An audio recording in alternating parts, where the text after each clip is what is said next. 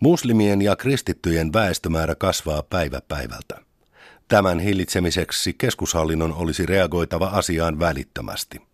Muslimit ja kristityt on pakotettava sterilisaatioihin, jotta he eivät lisääntyisi hallitsemattomasti. Näin totesi pari viikkoa sitten Shadvi Deva Thakur, joka on vaikutusvaltaisen Hindu Mahasabha-järjestön varajohtaja.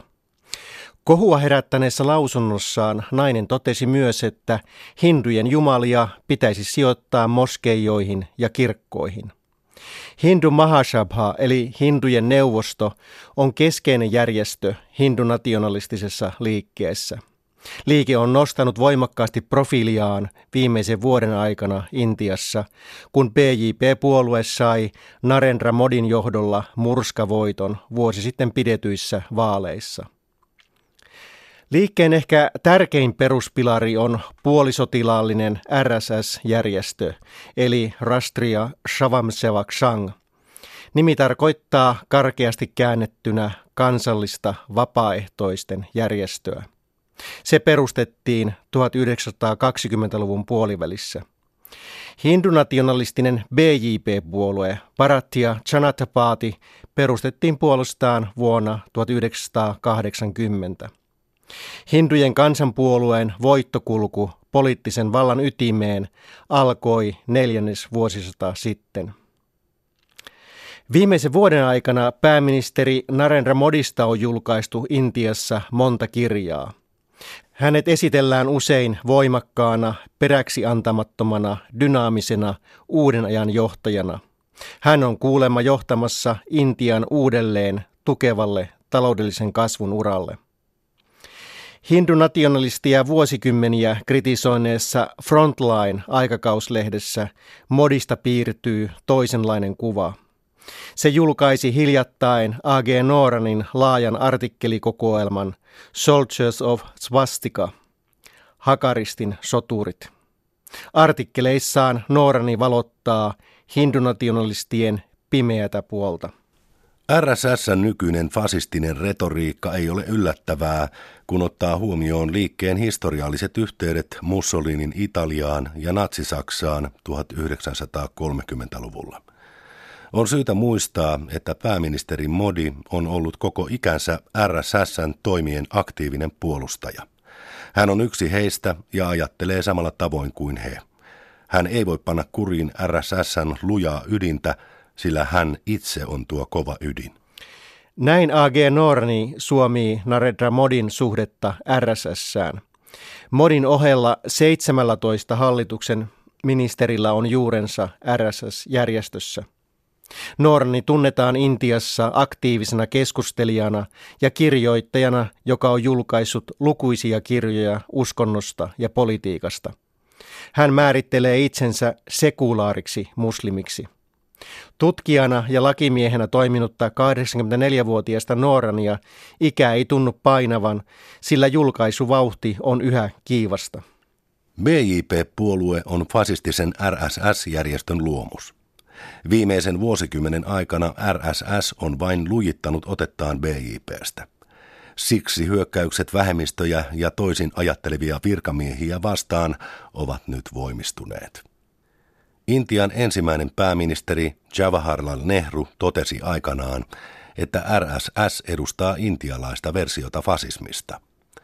Yhteistä eurooppalaisen fasismin kanssa on johtajakultti, uskonnollista hurmioitumista muistuttava äärinationalismi, militarismin palvonta, rotuopit ja menneisyyden ihannointi. Narendra Modi liittyi hindujen kodinturvajoukoiksi kutsuttuun RSSään jo kahdeksanvuotiaana – Järjestön leireillä jäsenille opetetaan kurinalaisuutta. Päivittäinen ohjelma noudattaa aina samaa rytmiä. Auringon nousun aikaan resitoidaan pyhiä tekstejä ja lauletaan jokin isänmaallinen laulu. Sen jälkeen keskitytään kolmeksi neljäksi tunniksi voimailuharjoituksiin. Iltapäivät on omistettu opiskelulle ja keskusteluille. Illalla tehdään jälleen fyysisiä harjoituksia. Parateissa ja julkisissa tilaisuuksissa RSSn jäsenet pukeutuvat aina univormuun. Vaaleanruskeisiin sortseihin, mustaan suikkalakkiin ja valkoiseen kauluspaitaan. Olallaan RSSn soturit kantavat puolitoista metristä bambukeppiä. RSS jakautuu soluihin, joihin kuuluu 50-100 poikaa tai miestä. Nykyisin soluja arvioidaan olevan noin 50 000, jolloin jäseniä olisi 3-5 miljoonaa. Tarkkaa jäsenmäärää ei tiedetä, sillä järjestö ei pidä jäsenrekisteriä. Järjestön toiminta on kielletty Intiassa kolme kertaa. Ensimmäisen kerran se kiellettiin maan itsenäistymisen jälkeen, sillä Mahatma Gandhin murhaaja Nathuram Koch oli RSSn kasvatti. Toisen kerran se kiellettiin Indira Gandhin hallinnon aikaan 1970-luvulla ja kolmannen kerran vuonna 1992, kun hindunationalistit hajottivat muslimien Babri-moskeijan Ajodhassa. Hindunationalistien ennen toista maailmansotaa omaksumat rotuopit eivät ole juuri muuttuneet vuosikymmenien kuluessa. Liikkeen keskeinen ideologi V.D. Savarkar ihaili 1930-luvun lopulla estoitta natsisaksan rotuoppeja. Hänen mielestään hindujen oli otettava oppia muslimien kohteluun Saksan toimista juutalaisia vastaan. Natsit pyrkivät elvyttämään ikivanhan arjalaisen kulttuurin, hakaristin palvonnan ja vedalaisen perinteen. Savarkar unelmoi, että arjalaisten serkkujen ristiretki Euroopassa herättäisi myös Intian hindut. Nykyisin liike korostaa eurooppalaisen radikaalin oikeiston tavoin rotuoppien rinnalla kulttuurista puhtautta. He karsastavat vieraita ulkomaalaisia vaikutteita ja ihannoivat omaa myyttistä menneisyyttään. Narendra Modi nimitti hallitukseensa tuoreeltaan joogaministerin, jonka tehtävänä on elvyttää joogan ohella perinteisiä hoitomuotoja, kuten ajurvedaa. Modi pyrkii viemään muinaisen Intian kulttuurista perintöä myös Intian ulkopuolelle. Pääministeri Modi ehdotti syksyllä YK yleiskokouksessa, että kaikkialla yleistynyttä joogaa pitäisi juhlia perustamalla kansainvälinen joogapäivä. Ehdotus hyväksyttiin joulukuussa ja päiväksi valittiin 21. kesäkuuta. Modin hallituksen konsultteina uskonnollisissa kysymyksissä ovat toimineet Sri Sri Ravi Shankar ja Bapa Ramdev. Molemmat ovat Intiassa kiisteltyjä uskonnollispoliittisia guruja, jotka ovat koonneet mittavan omaisuuden joogan avulla. Intiassa Sri-termillä ilmaistaan erityistä kunnioitusta tietylle henkilölle. Bisnesmaailmassa sujuvasti sukkuloiva Ravi Shankar – haluaa, että hänen nimeensä liitetään kaksinkertainen kunnioittava ilmaisu. Sri Sri Ravi Shankar haluaa erottua näin myös maailmankuulusta sitarin soittaja Ravi Shankarista. Ensi kesäkuussa Sri Sri Ravi Shankar järjestää europarlamentissa Brysselissä suuren joogatapahtuman ensimmäisen kansainvälisen joogapäivän kunniaksi. Baparam Dev puolestaan nimitettiin äskettäin ministeriksi Harjanan osavaltioon. Vaikka ministerin paikka on seremoniaalinen, se on osoitus hänen vankasta asemastaan BJP-puolueen piirissä. Ramdev on tullut tunnetuksi TV-evankelistana ja joogan voimakkaana puolesta puhujana erityisesti keskiluokan parissa. Bapa Ramdevin mielestä Intian pitäisi joogan ohella keskittyä edistämään vedalaisen tieteen perinnettä. Hindu-nationalistit ovat tähdentäneet jo vuosikymmeniä niin sanotun vedalaisen tieteen yliveroisuutta länsimaiseen tieteeseen verrattuna. Nykyinen hallitus onkin ruvennut kohottamaan perinteisen tieteen statusta eri foorumeilla. Pääministeri Modi ylisti syksyllä eräässä terveyskonferenssissa muinaisen lääketieteen saavutuksia. Modin mielestä Intiassa tunnettiin jo tuhansia vuosia sitten plastiikkakirurgia – Todisteeksi pääministeri mainitsi suositun Ganesha-jumalan, jolla on elefantin pää ja ihmisen ruumis. Modin mielestä tällainen jumalkuva ei ole voinut syntyä ilman kehittynyttä plastiikakirurgiaa. Aikaisemmin toimiessaan Gujaratin pääministerinä hän kirjoitti erään koulukirjan esipuheessa, että Raama Jumala lensi ensimmäisenä maailmassa lentokoneella. Modi ei ole ainut, joka on päästänyt suustaan omalaatuisia sammakoita.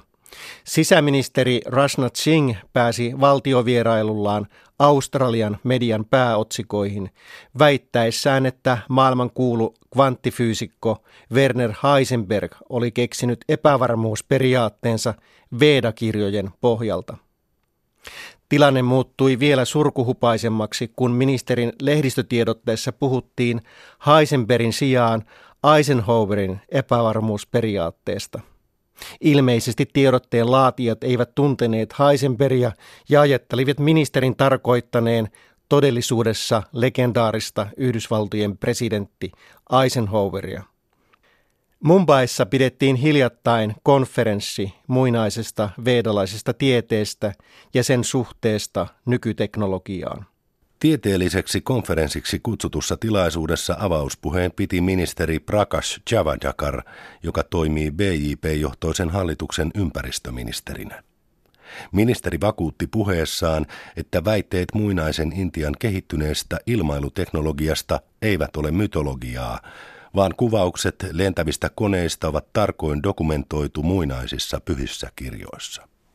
Konferenssin esityksissä kerrottiin muinaisista lentokoneista, jotka pystyivät kulkemaan myös maan päällä ja veden alla sukellusveneiden tavoin. Tuhansia vuosia vanhassa veedalaisessa tieteessä tunnettiin konferenssin esitysten perusteella kuulema myös modernin insinööritieteen ja genetiikan salat. Hindunationalistin logiikka on ollut jo vuosikymmeniä hyvin yksinkertainen. He väittävät, että kaikki vähänkin merkittävät länsimaiset tieteelliset ja teknologiset keksinnöt ovat todellisuudessa tehty muinaisessa Intiassa. Monet poliittiset kommentaattorit ovat olleet huolestuneita maan päättäjien fantasioista Intian loistelijasta menneisyydestä. Ne eivät vaikuta enää huvittavilta, vaan vaarallisilta. A.G. Nooranin mukaan Intiassa käydään kamppailua maan perustuslain keskeisestä perinnöstä. Säilyykö Intia moniarvoisena ja monikulttuurisena yhteiskuntana vai onko se muuttumassa hindulaiseksi valtioksi? Joko hindunationalistit häviävät tämän kamppailun tai moniarvoisuuden ja sekularismin puolustajat häviävät. Jos moniarvoisuuden puolustajat häviävät, sen mukana menee myös demokratia.